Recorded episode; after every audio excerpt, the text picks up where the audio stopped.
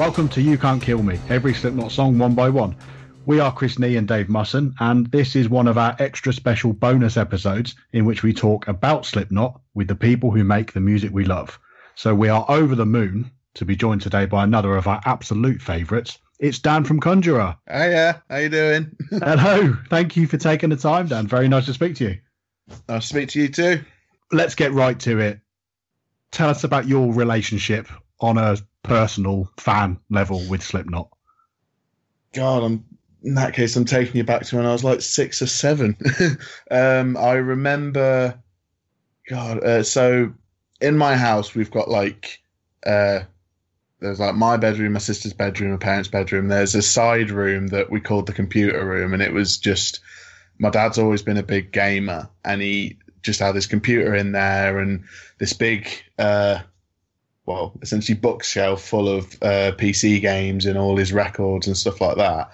And first thing is my dad uh, kind of introduced me to like gaming and stuff when I was really, really young, like three or four years old, sat on the computer playing like kids games and stuff. And when I kind of got old enough and was interested in all the fighting and killing games he was playing, um, he would always have what was it, Winamp media player on the computer, and he'd sit and listen to music uh, through that. And I remember one day playing some game and uh, Sick by Slipknot came on. And it was just like, I mean, I, I, must have been six or seven, as I say, and it was like the most violent thing I'd ever heard. And immediately was just like, this is sick, pun intended.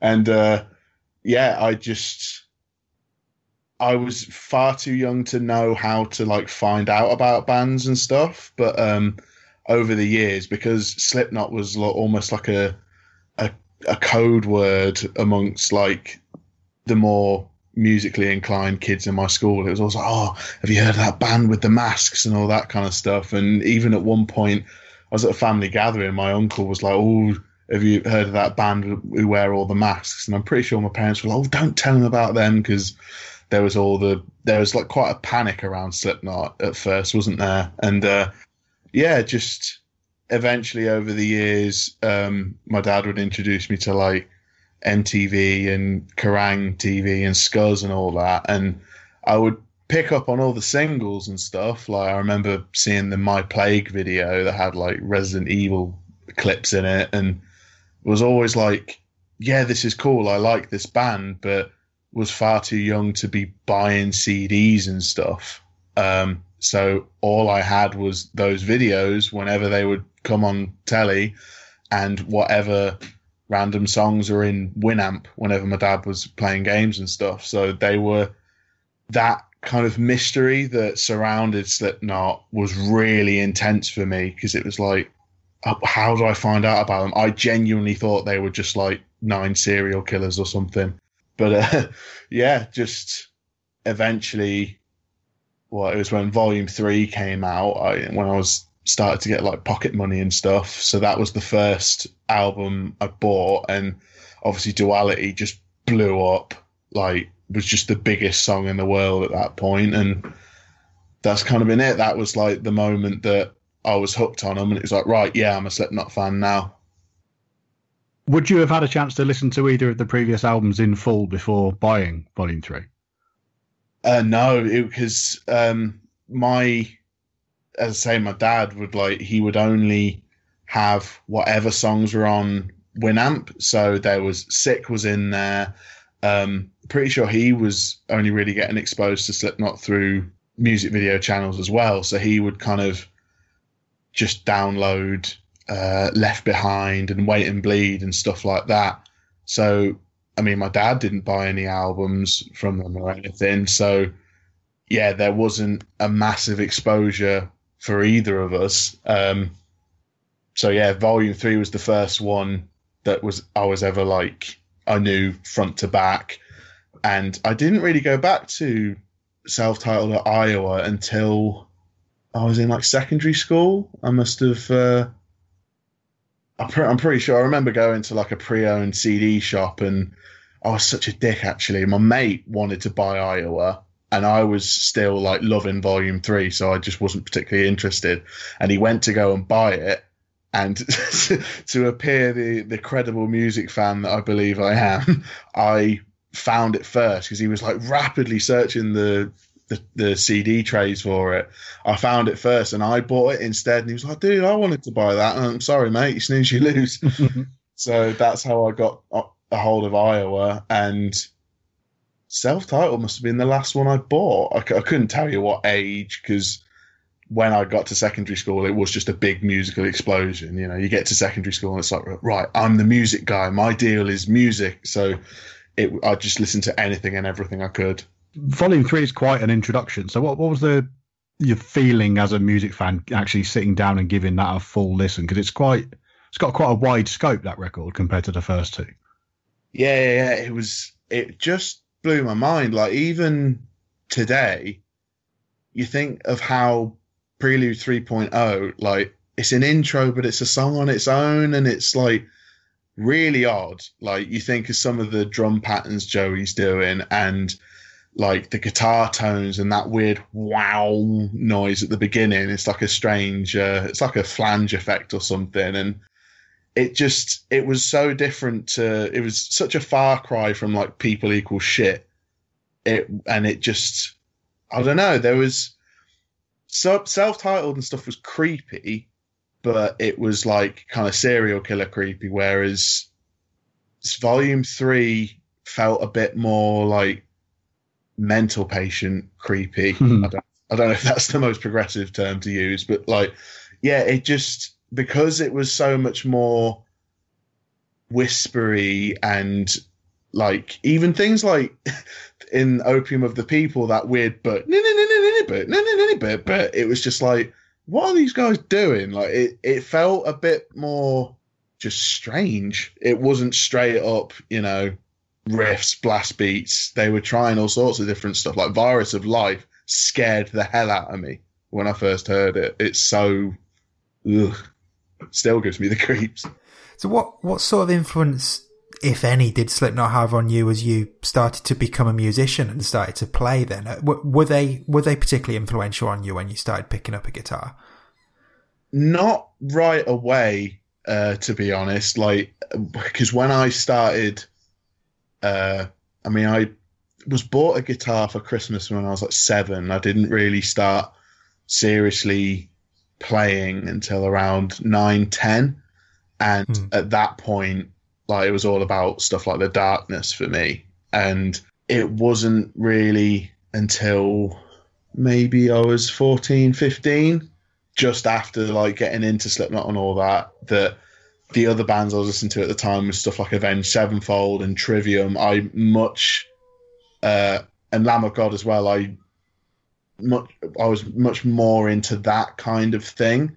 Slipknot was really cool, but it that there was still something like mysterious and almost untouchable about them. Like you, there's still songs on like Volume Three and stuff where both guitars are doing completely different things. It's just like it wasn't as easy to latch onto. Whereas stuff like Trivium, for the most part, it's the guitars are all kind of doubled up, and then one does a solo and stuff like like Light to Flies was a hell of a lot easier to play than something like yeah. Opium of the People or The Nameless or something like it was Slipknot remained this almost they were put on a, I put them on a pedestal like an extreme metal pedestal kind of thing. And I was like right well Trivium's a bit more my speed now. And honestly yeah it's it's kind of strange. Like they've they've always been prevalent but they were, weren't necessarily a huge influence. Because almost in the same way, like, you know, how people don't really try and emulate Tool because there's just no point. You will immediately mm. get called out. Okay, that sounds like Tool. Slipknot were very much the same. Whereas bands like Avenged and Trivium, there were a lot more bands that kind of sounded similar, and Bullet for My Valentine as well. So it was like it was a lot easier to kind of jump on that bandwagon, I guess. And and what about moving a bit further down the line and and Conjurer? Like, what about Slipknot's influence on Conjurer? Because it's not it's not a sound that you necessarily hear loads of in your music, but I wouldn't be surprised at all if there is something hiding in there somewhere. Is that is that fair, or again, is it one of those one of those things like with your own playing that they're just they're just there and but they're not really directly influencing the music you, you're writing in the band? I'd say it's definitely there because for one thing, there's there's not many bands that all four of us kind of agree on as being hmm. like the greatest bands ever and stuff like that. Like usually, I don't know, if three of us like one band, the fourth one will hate them and stuff like that. it's only really stuff like weirdly System of a Down, Slipknot, and Carly Rae Jepsen are like the three bands that we can all like get on board with. But the Holy Trinity. What's more accurate is I think the influences Slipknot had throughout like the first two, three albums we now have. So like the death metal stuff they were listening to, uh, there's a lot of that has kind of creeped into us through them. If you see what I mean, mm-hmm. like yeah. there's kind of um, there was definitely a lot of techniques that Mick and Jim used that, as I say, when I was younger, it's like, oh, I have no idea what the hell they're doing. And there's still stuff they do now in some of the older material I mean, you think of the intro to Surfacing, I was like, what is he doing? I have no idea what that is. And then you learn, oh, he's tapping and sliding and then doing a pull off thing, like a trill. And it was just those kind of things. Now that I get them, it was like, oh, okay, I'm starting to like peek behind the curtain a bit and see those guys as the kind of innovators to extreme metal guitar playing that they are or were. Like it took me a long time to kind of open that door, I guess. It's, it's interesting though. Like so, same same pool of influences for both bands, but hearing it with an Iowa set of ears produces Slipknot, and hearing it with Warwickshire ears produces Conjurer. So yeah, yeah, no, I like that. I like that very. That's cool. By the time you were the proud owner of a Slipknot album, they were huge. You know, within yeah. music generally, but specifically within within metal, a massive band, possibly the last huge band. Do you think that getting to that sort of level is now just completely in the past for bands who started five or ten years previous from now? I don't want to agree, but I have to. Like, I just, as much as it'd be wonderful for any bands to like, even a band like Employed to Serve or something, it'd be it'd be great to see them get to a point like that as I'm sure they'd bloody love to. Everyone would. I think we're only unsure of that because it's it's just been so long. I mean, I'd probably say the closest thing to it would maybe be. I mean, you consider Parkway Drive's rise at the minute. Like, that's a pretty. You know, they've gone from, you know, being hardcore kids. I mean, they still are, but like they're like Iron Maiden hardcore kids now. They got the pyro and all the spinning drums and stuff like that. I think I'm I'm still holding out hope, but there's not that much hope. I guess it's just it was a very different time. I mean, Slipknot peaked around the time that the music industry in general peaked, the late '90s, early 2000s. So they were there at the perfect time. And like you say, you're, you're right. They're they're the last huge, huge band, and they, they still are obviously fucking huge. But yeah, it's it's it's a bit of a shame, but uh, I probably have to err on the side of yeah, it's probably not going to happen again. But as I say, I'm still crossing my fingers. Yeah, you you guys seem to pick up fans every time you you play. You've been on some great tours. Dave and I watched you play with. Um, how should we describe Vinny, Dave? Uh, newcomer. A very very enthusiastic newcomer. Yeah, and and you blew his mind, and that seems to happen around us whenever we see you play. Is that something that that you feel? Is there a growth that you feel with with Conjurer as you kind of rattle through the years? I mean, it's definitely much easier to see in hindsight. Like when it's happening, you kind of I don't know. We we didn't really have any idea. It was it everything kind of happened so quick that you didn't really have time to stop and think about it and process everything. But um, absolutely within the last year or so, it's been like, oh shit, we're we're like an actual band sort of thing. Like they, we would always joke with each other um, as we were coming up because obviously we started out and released the EP and stuff, and we just gigged and gigged and gigged and gigged and gigged, and just played anywhere we could with anyone we could, and that was such a kind of. I mean, it's still chaotic now. I mean, not right now. I'm just everyone's just sat in their rooms right now, but like it just before everything was, you know, the pandemic and everything. It, it was hectic then, but even back in the day when we, you know, barely had a name at all, it was just so hectic with how much we were traveling and gigging and you know driving home just trying to keep our eyes open because we're playing like Brighton on a Tuesday night and I got work the next morning and stuff like that. Like it if it feels like there's been like a few big jumps there's only really been like two or three times in our quote unquote career that we've been able to stop and go holy shit. Like and one of them was like when just as Mire was being released and we played the Black Heart, that was like an incredible moment because the you know we, the first gig we played in London, we played to maybe ten people and they were all pretty disinterested, and then like the third time we play the Black Heart, it's like completely sold out, and I remember me and Brady going on the stage and just being like, every single person here in this room is here to see us. Like we were that just blew our minds because for years, obviously playing support slots and being first on and stuff, it's like whoever's there, they're there waiting for the next band or the headliners and stuff. It was like, no, this is the like no one's on after us. Like these people are choosing to be here. This is really weird. And like when people start, you know, when mosh pits started happening and stuff, that was like, are we that kind of band now? Like people like like the music enough to move. That's insane. And like, yeah, that that that was that was a big. And then getting on festivals and stuff like Roadburn, that was like, oh my, why are we being considered for Roadburn? Like, it, there, yeah. I, I, I won't keep rambling, but yeah, there's there's definitely been a fair few moments when we've gone, holy shit, like we're we're an actual thing this is really bizarre. This feels like a good point in the interview to uh, to sidestep into our quick fire rounds. This is like just some some very quick fire Slipknot orientated uh, questions. So just we we're asking these we're asking the same questions to all of our guests on these specials. So it's it's good to build up a picture across the the set as to who likes what. So let's start with the big one. Um, what's your favorite Slipknot album? Iowa. What about your favorite member and your favorite mask of theirs? Mick Volume 3 era. Mick, Mick's mask. It doesn't really change, does it? If you were to have a line or a lyric from Slipknot's back catalogue tattooed to your skin, what would you go for?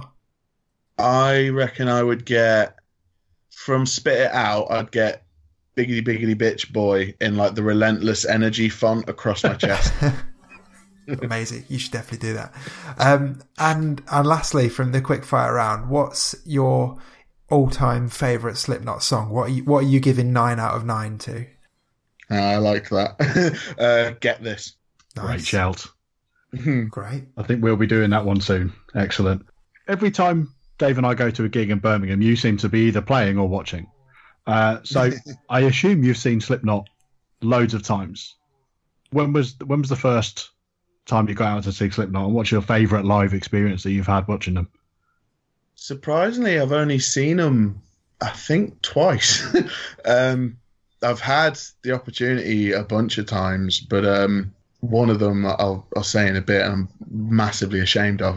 but the first time was it was the All Hope Is Gone tour uh, with Children of Bodom and Machine Head supporting, and that was at the NIA in Birmingham. Uh, yeah, that was the first time, and I enjoyed it definitely. I mean, I must have been I was 15 when I saw them, um, but I wasn't blown away like I thought I would be, and I can't really say why it was. I can barely remember. Uh, I just remember um, part of the gig was kind of stumped a bit because we lost our mate and like we needed to get like the last train home or something and we came out of the show and we had no idea where he was and he wasn't answering his phone so so we missed the last few songs because we were just trying to find him but um it was definitely great but it was like i want i thought it was going to be like 10 out of 10 life changing it was like 8 out of 10 they played a lot from the first album And I think because at the time, uh, because I went back to Iowa and self titled after Volume 3 and All Hope Is Gone, I was kind of like, oh, this is cool. I don't really know these songs as well. but um, yeah, that was the first time. Uh, my favorite time seeing them was actually Download 2013 when they had they had like all white boiler suits and I remember they played Gently, which is was at the time like my favorite Slipknot song. It's basically the song that got me into like post metal and stuff. And um, for whatever reason, I, I enjoyed that set more than the first time I saw them. Uh, I should have seen them at Sonisphere 2011, but I was really tired and went to my tent, and then all my mates came back and just went, "You're you're a moron. Why why did you miss that?" I was like, "I'm really tired," and they were like, "That was the greatest thing we've ever seen ever," and like everyone was coming back crying because obviously everything with Paul Gray, and they were hugging his suit on stage and stuff. I massively regret that. Yeah, I was there for that one. It was yeah, you dropped a clanger there. It was it was epic. Um, I, we often talk about cover versions on this podcast when we're doing our, our regular episodes. So naturally, we're going to ask you about your cover of Vermilion that was on the, the Metal Hammer compilation and on the, the split EP with, with Palm Reader. Mm. Um, why that song in particular and how, how did it all come about? So it was a weird one because obviously Metal Hammer asked us to pick a song to do and my first answer was get this. But um, we felt like as wicked as it would be we wouldn't we wouldn't be able to do anything different with it. And usually i'm not that chuffed about bands that alter songs that they're covering too much. But at the same time i don't like bands that just do a straight up you know note by note. They don't add anything to it. So with Get This, it was like, yeah, we're not really going to do anything to it. And plus, like, I really don't think I'd have been able to keep up with the pace of Corey's vocals on that. They're insane. Yeah, so that one got chucked out the window. And the other ones that were getting thrown about were um, uh, Skin Ticket. We were thinking of doing that one because that's pretty creepy and dirgy and horrible. But um, we weren't, it's not a song that we're all massive on. And then it was like, we could do Vermilion because it's like, you know, it's it's pretty big song. It's a pretty big single of theirs, and it kind of I don't know. It just felt a bit more like we could do something with it because we love the song, but there's things about it that we're not not trying to say that we think we could do better, but there are just things about the song that we wanted to kind of do our own way and we definitely did that. Like we hmm. changed quite a few things on it, but uh, yeah, it was it was just a song that we all really really loved, but we felt we could put our own stamp on. And and was, I take it it was important then for you for you to be able to put your own stamp on. Like you're saying, you don't you didn't just want to do a note for note version, but mm. it, it really does feel like you've you've conjured it up. Uh, really? Uh, not intended, but but uh, when you get asked to do something like like the Metal Hammer compilation? Is is that the sort of thing that artistically you feel bands ought to try and do and, and sort of make it sound like their own as much as it can? Yeah, definitely. I mean, like it was the same with to switch bands for a minute when we wanted to do the Blood and Thunder cover. I mean, that is a much more straight version of that song, but there are still little twists and stuff we did with it. Mm. Like I feel the thing is when when you when you're covering obviously when you're covering a song when you're a band covering a song you're going to cover something that you really really like and mm. doing that is always a difficult thing because it's like well you like this song so much you obviously think it's to a degree perfect how how do you top that you can't top that so it's much better to in my opinion cover a song that you really love but there are things about it that you know, when you listen to an album and like there's a song that's really great, and you go, oh, I'd have maybe done this here. Like I find that mm.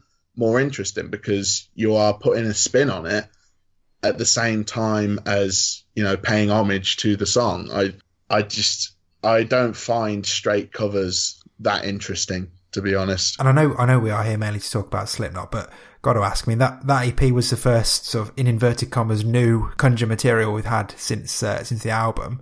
Mm. How, how, are things progressing on the next one? Or can you can you give us any insights into into how things are ticking along? I actually can now. Whenever whenever people would ask before, I was always like, "Yeah, nothing's happening yet. We've got one song."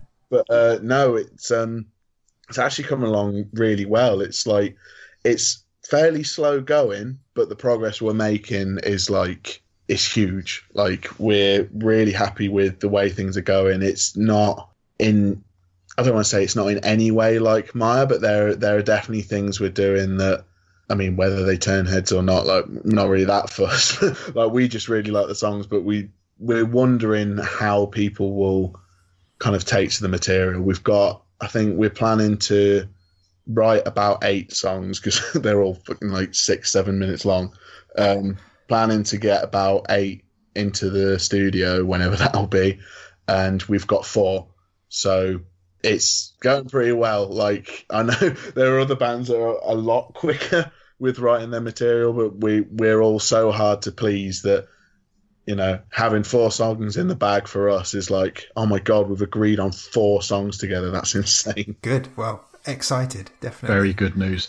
Um, just to b- bring it back to Slipknot for the last couple of questions, are you familiar with the most recent record? I am, but as with everyone, I'm nowhere near as familiar with it as uh, the previous albums. The first four really are kind of Yeah. like the ones I know really well. The last two I don't. Was there anything in there that you heard in the singles that, that sort of caught your imagination at all? There was bits and bobs. I mean, I can't lie. Like, it is all about the first three albums for me. Um, I definitely think We Are Not Your Kind was better than The Grey Chapter. I preferred it to The Grey Chapter, but um, it's just, it's not really, it, it, like I say, it's not as much as my bag as the first three albums. So if we take Slipknot in the round, entire career, what is it that made you connect with, with their music as a, a metal fan, an extreme metal fan, and ultimately a musician as well? That's a really good question because, like, obviously they connected with me at a much younger age, an age when I would not have been able to kind of tell you why I like a band. Um, it was just the most extreme thing I'd heard. But obviously now, as you grow up, you hear like quite a lot of extreme metal bands that are just kind of all fury and not much creativity and not much tact. I think that was the thing with Slipknot. Like with Volume Three, it changed my world so much. Like I cannot express how much it was like. It just changed me as a person and changed my music taste. It was later on finding out that quite a lot of people are like, oh, Corey's singing on it, and there are people that are like, oh, it's not as heavy as the other albums. That was kind of like the first time it was like, are you mad? Like, uh, why does why does it have to be crushingly heavy? Why does he have to scream all the time? Like he sings on the first two albums. Why is this a problem? Like it kind of bewildered me that people weren't seeing it for the diverse and eclectic album that it was and is. And I think being introduced to that kind of variety at a young age, it definitely sets you up later on in life. Like if you kind of, I don't know, the first band you listen to is just Napalm Death, and you listen to every Napalm Death album since the first one you heard, you're not getting, you know, I'm not saying them off. I love Napalm Death, but you're not getting a particularly broad spectrum of what is achievable in heavy metal, whereas Slipknot have changed exponentially through the years, and especially the the first three albums for me all have very very distinct tones to them. Like the first one, I always kind of I put that one on if I want to feel like I'm running away from a serial killer or something, because stuff like Tattered and Torn and Prosthetics and Scissors were just like nightmare fodder for me. They were just so terrifying, and it was so all out and just unforgiving and raw. I mean, I had I had the self-titled album on earlier, and I, I it always surprises me how raw it sounds. Like from the guitar tone to the drum sound to even the samples and stuff. Like it's weird because obviously Slipknot were dubbed new metal for years. I I don't see them in the same kind of vein as you know Limp Bizkit and Korn and stuff like that. Like I understand why they're put in that vein, but Slipknot there was just something so visceral about them, and then Iowa amped that up to the nth degree and felt a lot more nihilistic. Like the first album was very serial killer, but it was like it was clear that it was all quite a fantasy thing. Whereas Iowa, it was like, no, these guys are actually going to kill each other.